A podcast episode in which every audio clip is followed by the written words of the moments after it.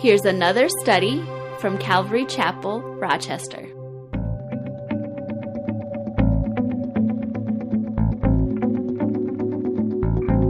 So we're in Second Timothy and we're in the fourth chapter.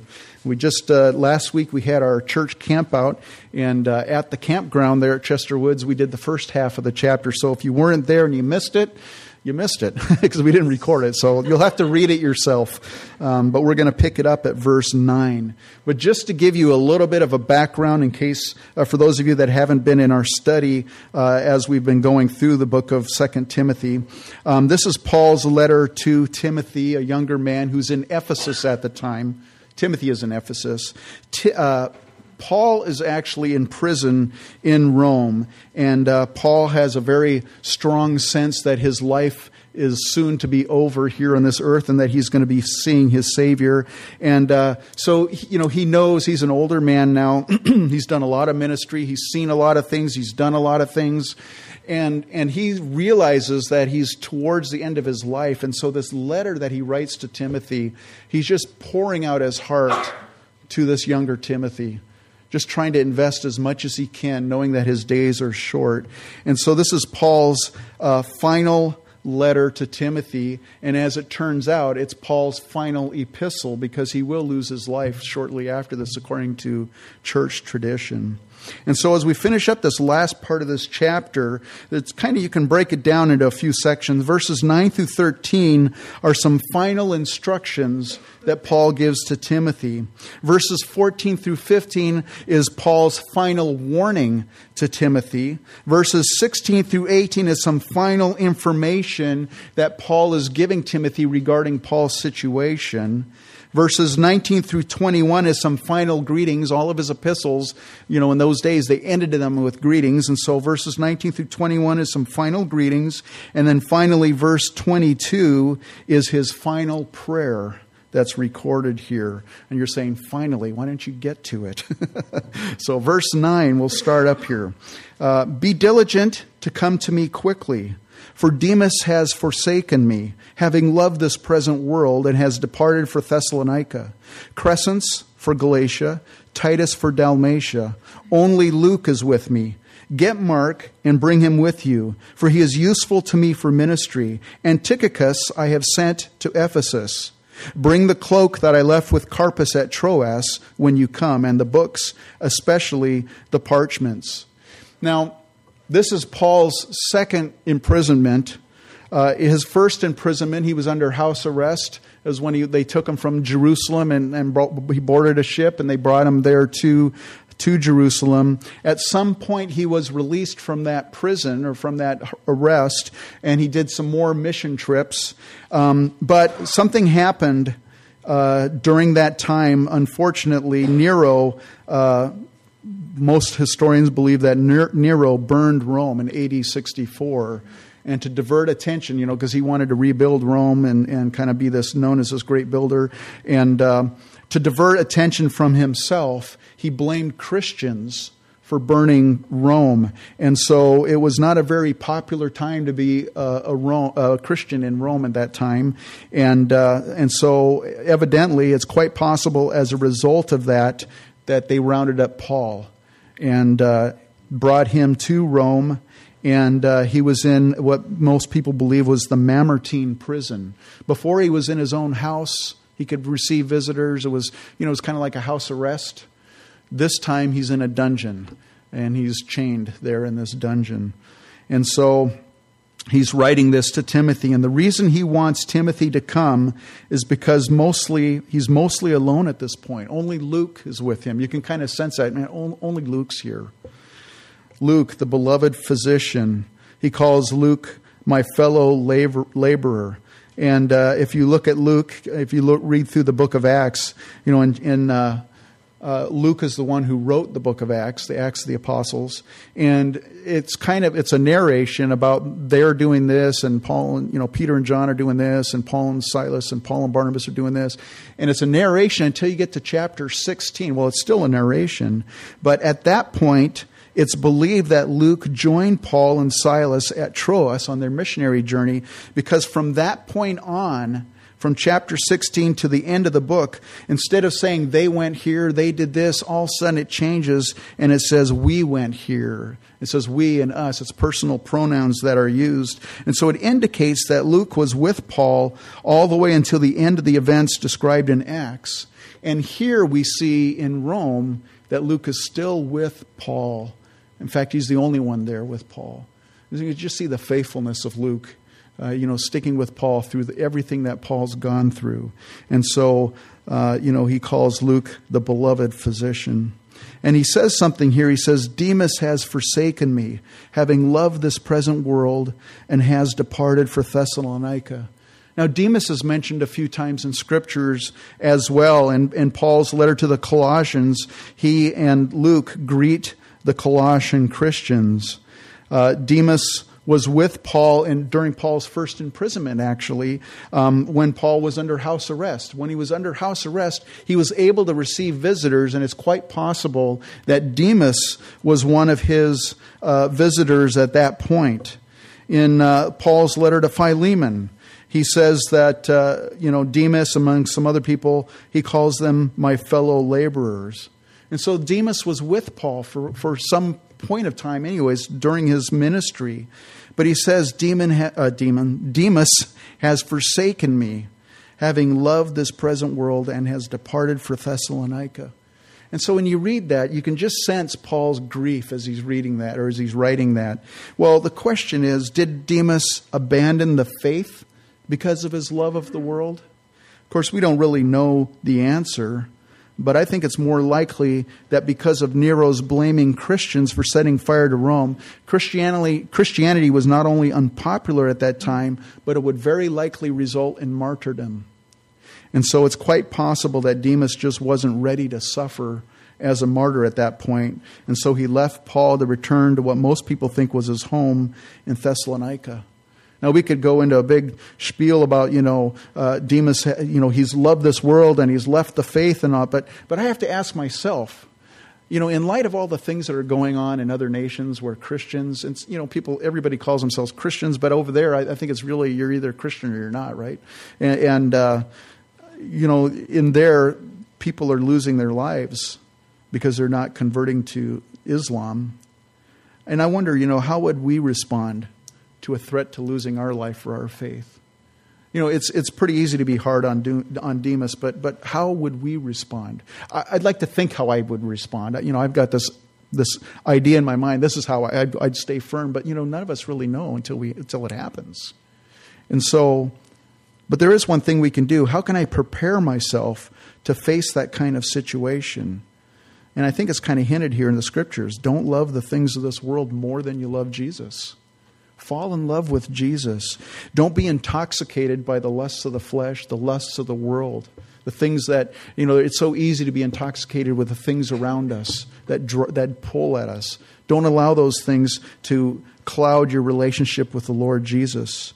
And I also firmly believe the more you're in fellowship with Jesus, the more you're going to be ready, in fact, even anxious to see him face to face. And so there, there are things that we can do, I think, to, to prepare ourselves for a, a difficult time that could quite well happen here as well. Well, he mentions also that Crescens left for Galatia and Titus for Dalmatia. Now, we don't know anything more about Crescens, but we do know a lot about Titus. Titus was one of Paul's converts. He accompanied Paul on journeys. Uh, Paul left him on the island of Crete to appoint elders in the church there. In fact, that letter to Titus was uh, a result of that.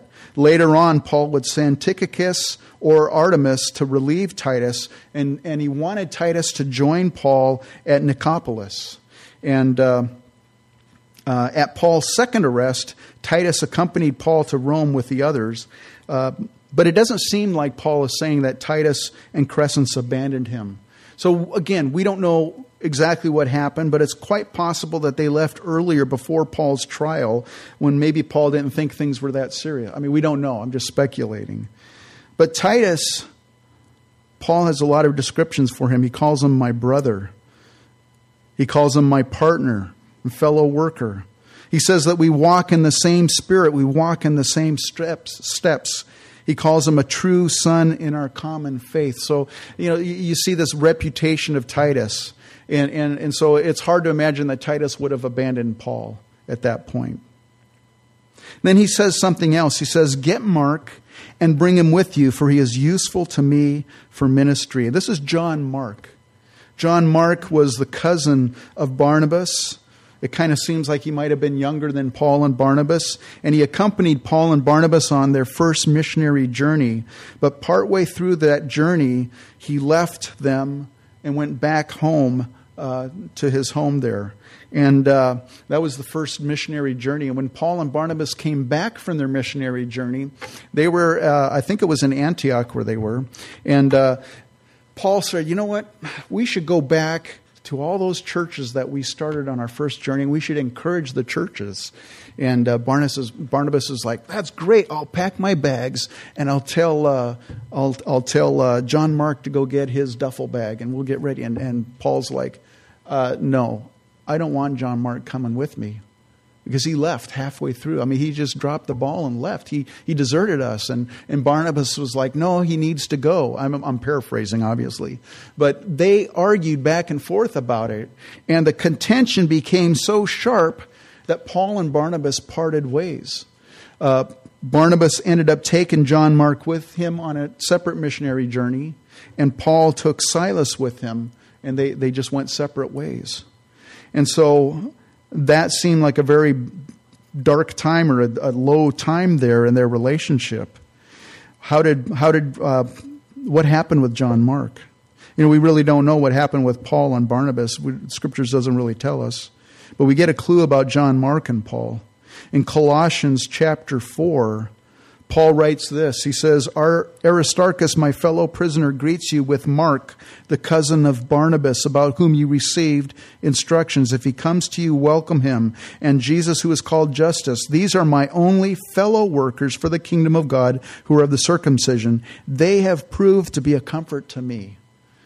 So, you know, John Mark made a mistake. He, he, he, you know, for whatever reason, he decided he didn't want to continue with Paul and Barnabas and he left them. And, you know, at that point, Paul could have wrote him off and said, forget about him. Well, apparently they got back together. They were ministering alongside each other. And Mark proved to be a comfort to Paul. But, you know, I know myself you know, having failed sometimes, and maybe you have too. Sometimes you carry that with you. You know, it's always a reminder of how you failed and how you how you let someone down or something, and or you know how you were given this great responsibility and you blew it. And and I wonder if Mark maybe still had that lingering thought. You know, like man, I, I failed. I failed Paul. And it's interesting. You know, Paul senses that his life's drawing to a close. And he writes to, to Timothy to send Mark. He says, Man, Mark's useful to Paul. He's useful to me.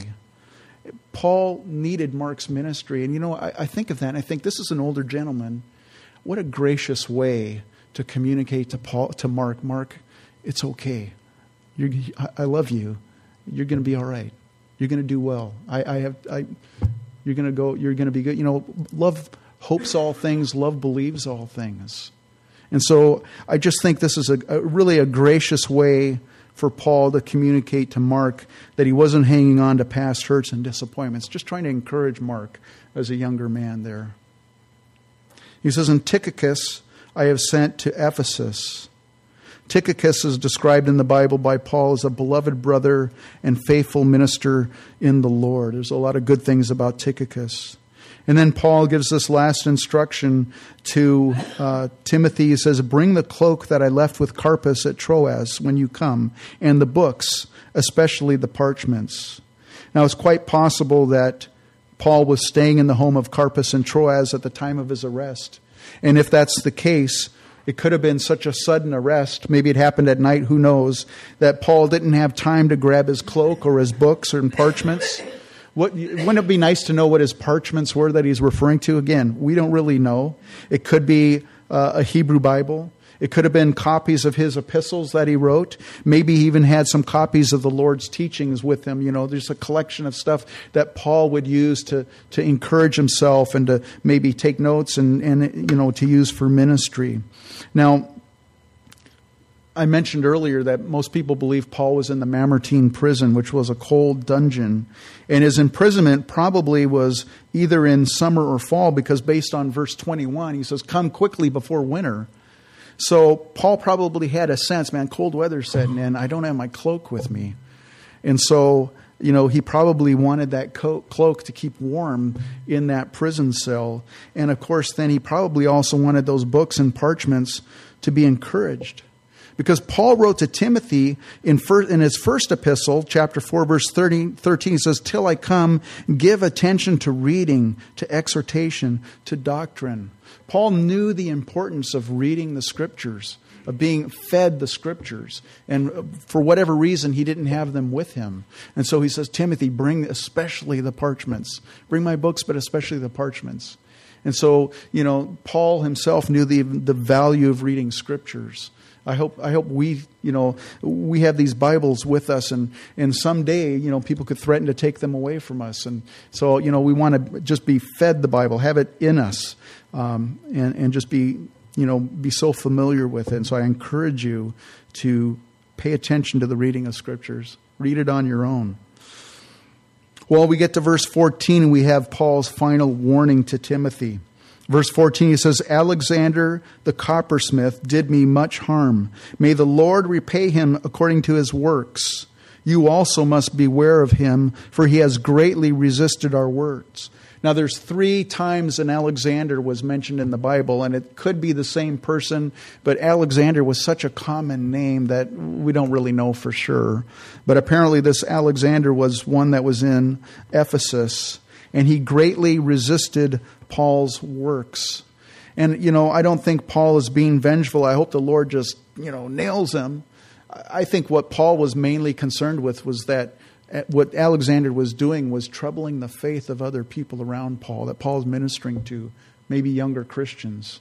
And so Paul's like, you got to watch out for that guy. And I, I, I, hope the Lord pays him according to his works. In other words, you know, that, that he just the consequences of what he's doing that you know he's going to reap those things. And so paul warns timothy about him. And then here in verse 16 paul gives timothy some final information regarding his situation. Verse 16 he says at my first defense no one stood with me but all forsook me. May it not be charged against them but the Lord stood with me and strengthened me, so that the message might be preached fully through me, and that all the Gentiles might hear. Also, I was delivered out of the mouth of the lion, and the Lord will deliver me from every evil work and preserve me for his heavenly kingdom. To him be glory forever and ever. Amen. So when Paul was arrested there, he had his first defense, whoever he appeared before. And at that point, Paul was by himself. Now, where was Luke? I, I, don't know. But there was no one there to vouch for his character. There was no one there to corroborate his testimony. And they were probably fearing suffering the same fate as Paul. And, uh, but he says, you know, may it not be charged against them. Paul didn't hold any grudges, he wasn't bitter about it. But he was forsaken of men, but not of the Lord. The Lord stood with him and strengthened him. You know, Paul had such an incredible awareness of the presence of the Lord in his life. And it was in a time of suffering alone that he knew that the Lord was standing with him. You know, nobody wants to suffer alone. I don't like suffering alone. I don't like being alone. We don't like to be forsaken by friends or family at a time of great need. But sometimes when we have all that support around us, it's kind of easy to, to depend on that support and to rely on that support. And sometimes the Lord allows us to go through a period where we have nobody to fall back on. And it's during those times when we can really sense the presence of the Lord. When He's so faithful to us, He loves us so much. And it's at those times that, that His faithfulness just shines through. And of course, none of us like to go through those situations, and nobody likes to suffer. But I think it's through those things that's how we grow in our faith. The Lord allows those things so that we can go strong and we can understand that He loves us and He cares about us. And so, times like this, Paul experienced when he was alone. He just saw the Lord so much greater and he sensed the Lord's presence with him. He says, The Lord stood with me and strengthened me so that the message might be preached fully through me and that the Gentiles might hear. You know Paul's only desire, only his only concern was he wasn't even concerned about his own life. His only concern was sharing the gospel, making sure that as many people as possible knew the good news about Jesus Christ. Paul was writing to the elders at Ephesus, or he actually he was speaking to the elders at Ephesus at Miletus before he was on his way to Jerusalem. He was going he was going to Jerusalem and he met with the elders there at Miletus and he was speaking to them. It's recorded in Acts 20. And in verse 22, he says, he's telling him, he says, And see, now I go bound in the Spirit to Jerusalem, not knowing the things that will happen to me there, except that the Holy Spirit testifies in every city, saying that chains and tribulations await me. But listen to what he says here. But none of these things move me, nor do I count my life dear to myself, so that I may finish my race with joy and the ministry which I received from the Lord Jesus to testify to the gospel of the grace of God.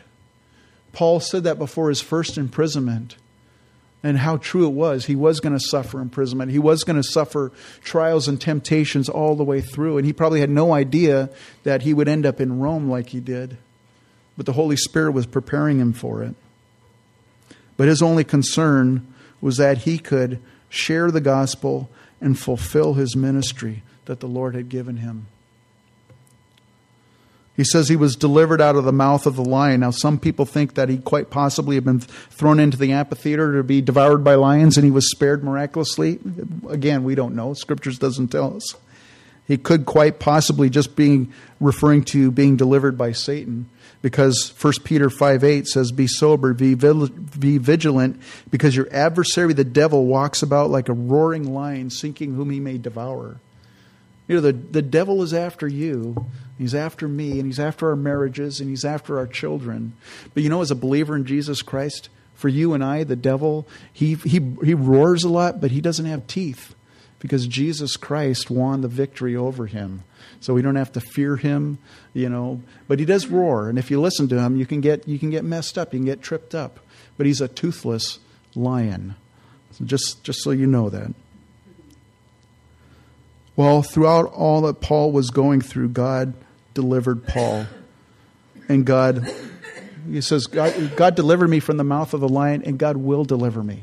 That's an important thing to remember because what Paul was doing was he was, and Paul went through so many different things shipwrecks, you know, he was stoned and left for dead. I mean, so many things happened to him. Paul looked back on God's past faithfulness and it gave him confidence for God's present faithfulness and God's future faithfulness. And that's such an important thing for us to remember. I've, I know I've said this over and over again, but it's so true. When you're facing a difficult situation, look back and look at how God's been faithful in the past. And then whatever you're facing, you know, God's been faithful. There's no reason why He's not going to be faithful now. And it gives you the strength to trust Him for whatever you're facing right now. He says, And the Lord will deliver me from every evil work and preserve me for His heavenly kingdom. The enemy's evil work was to silence Paul. That was the enemy's. The enemy wanted to silence Paul because so many people were coming to faith. But God strengthened Paul to preach the gospel even at his trial, even in, even in the midst of you know being arrested and having to defend himself. Man, Paul just used that as an opportunity to share the gospel. Nothing could silence Paul. So the enemy's plan to silence Paul didn't work. The enemy's Paul, uh, the enemy's evil work was to demoralize Paul and to make him feel forsaken and abandoned. But you know what? God stood with Paul. God was there. Yeah, everybody else left, but God is faithful. The enemy wanted to destroy Paul's faith, but God would deliver Paul from the hands of the enemy. I mean, they could destroy his tent, but they couldn't crush his faith nor his spirit. And he knew pretty soon, no matter what they do to me, to be absent from the body is to be present with the Lord. It didn't matter what they did. And with that, Paul worships the Lord. He says, To him be glory forever and ever. Amen. He's just reflecting on God's faithfulness. And you can't help but worship God when you realize how faithful he is to you. verse 19, now he gives final greetings. He says, Greet Prisca, Prisca and Aquila and the household of Onesiphorus.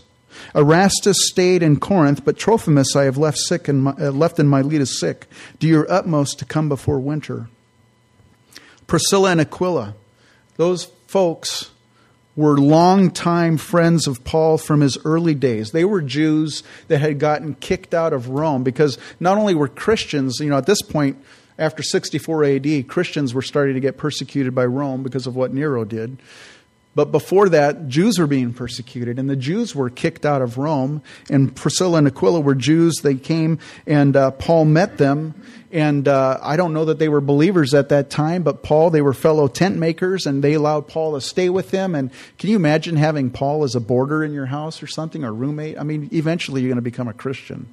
You know, it's like having Billy Graham as your next door neighbor or something. You know, eventually you're going to get saved. I mean, just face it.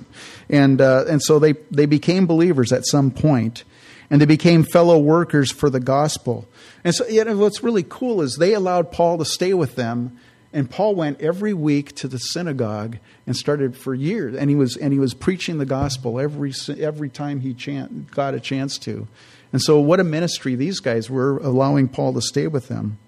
Well, they became believers at some point, and at some point they meet a young guy by the name of Apollos who's kind of got an understanding of scriptures, kind of got an understanding about Jesus, and he's and he's just preaching and preaching and preaching, and they, and they, they pull him aside. They don't embarrass him. They pull him aside, and it says they taught him the way of the Lord more. They gave him a little bit more, you know, understanding, a, a right understanding of, of, of doctrine and scriptures, and and uh, they basically discipled Apollos in the faith. It's so cool when Christians do that, when they take other believers, maybe younger Christians or younger in age, and they disciple them. Spending time, that, I mean, that's really what we should be about. We should be discipling one another or being discipled, just being involved in each other's lives. And Aquila and uh, Priscilla did that. They also had a church that met in their home. And Paul, even at one point, says that they risked their own necks for Paul. So these guys were such dear friends, and so Paul wants to make sure that he greets Priscilla and Aquila. And then he also mentions the household of Onesiphorus. It's a very interesting thing that he mentions the household of Onesiphorus and not Onesiphorus himself. It's quite possible, in fact, it seems to indicate that Onesiphorus had died. Now, earlier in this letter, in this in Second Timothy, Peter, or excuse me, Paul talks about Onesiphorus and he says, He often refreshed me and was not ashamed of my chain, but when he arrived in Rome, he sought me out very zealously and found me. So, this latest imprisonment, Paul's in Rome. Everybody is abandoning him, everybody's ashamed of him and stuff, and Onesiphorus goes and he finds Paul and, and to, to, to refresh Paul. And he found Paul, and it says he wasn't ashamed of my chain. Well, we don't know what happened to Onesiphorus, but it could quite possibly, it could quite possibly be that he was martyred for his faith, because now they're greeting the household of Onesiphorus. So it's just interesting.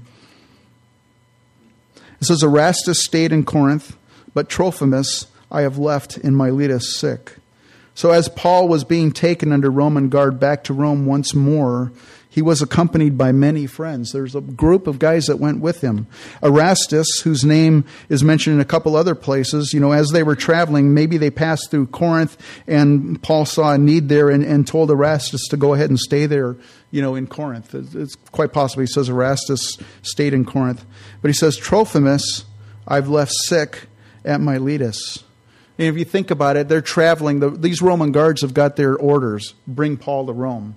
And so, yeah, these people are going along with Paul, but you know, those guards aren't going to wait. Okay, we'll, we'll wait for a week and see if this guy gets better, and then we'll take him. No, it's like they weren't going to wait. They had their orders to to complete, and so they probably Paul had no choice but to leave Trophimus behind there at Miletus. It's interesting. Paul, who prayed for many people to be made well, and they miraculously were. Paul, who was able, uh, God used to raise Eutychus from the dead, he was unable to heal Trophimus. Isn't that interesting? Very interesting. He says, Do your utmost to come before winter. Eubulus greets you as well as Pudens, Linus, Claudia, and all the brethren. And you can imagine Timothy's reading this letter, and you can imagine Timothy's like, I'm going to do my utmost to get to Paul before winter. And uh, that we have no, there's nothing in scriptures that tells us whether he made it there or not. We don't know. But you can imagine that he probably tried with all his heart to do that.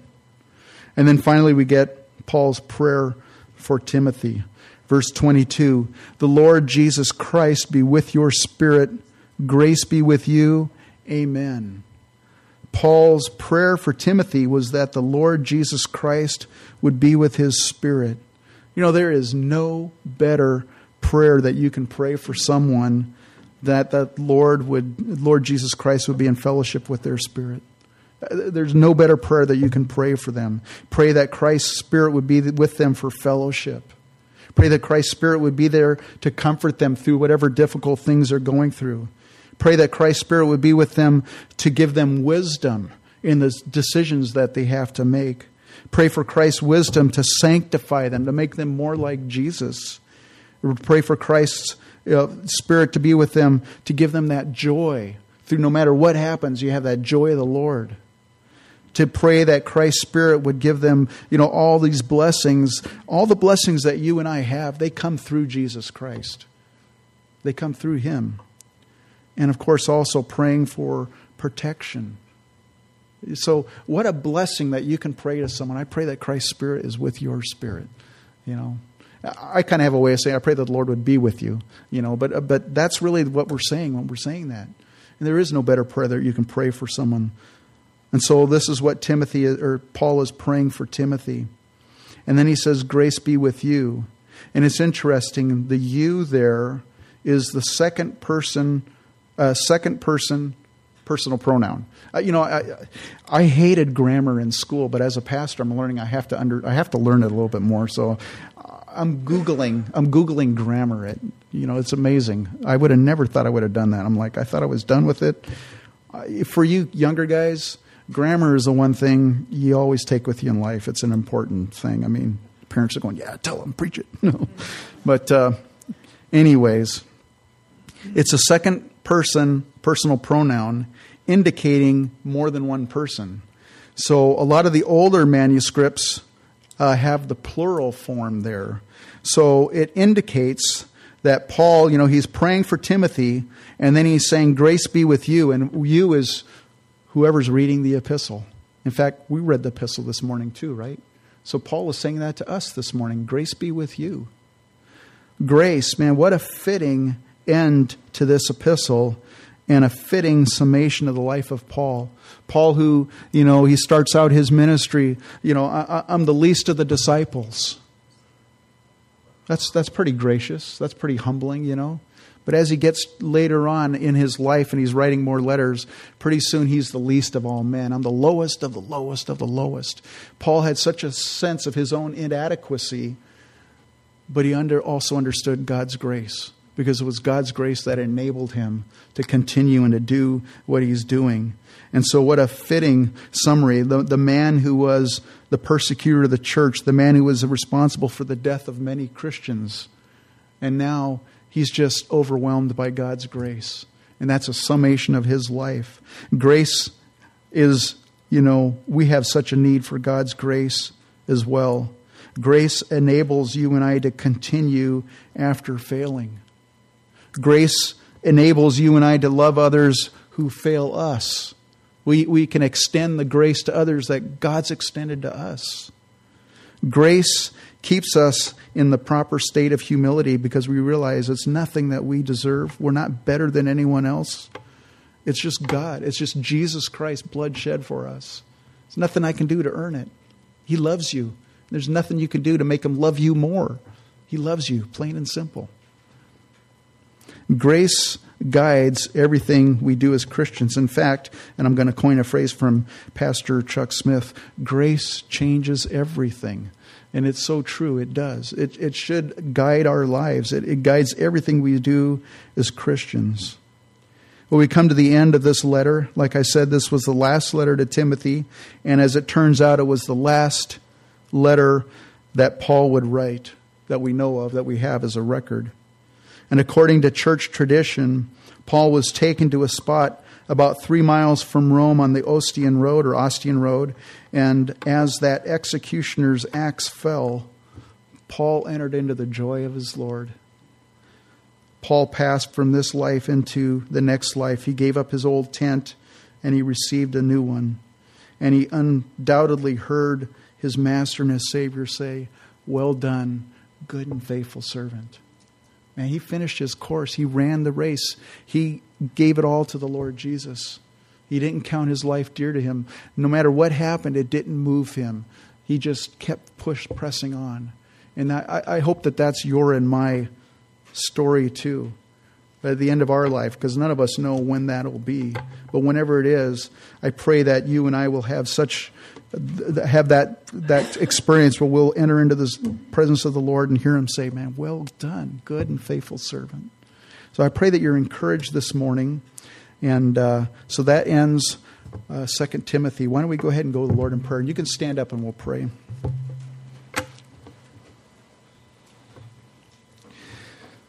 Heavenly Father, we thank you for your word this morning.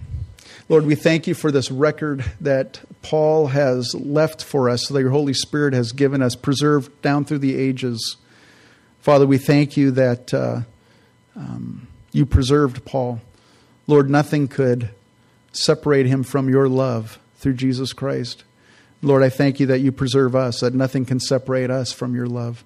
Lord, that no matter what the enemy might want to do to us, no matter how they might want us to stop us or anything, Lord God, that you're standing there with us and you will deliver us. Father, I pray that we're encouraged this morning. And Father, I pray that we're also encouraged, Lord, to be more in your word and more in fellowship with you. Lord, that we would love you more and the world less, Father. And uh, Lord, I just thank you for this reminder this morning. I pray your blessing on each and every person, Lord. May you just fill them with your spirit. May you guide them this day, Lord. May they sense your presence more in a greater way this coming week, Lord. And it's in Jesus' name that we pray. Amen.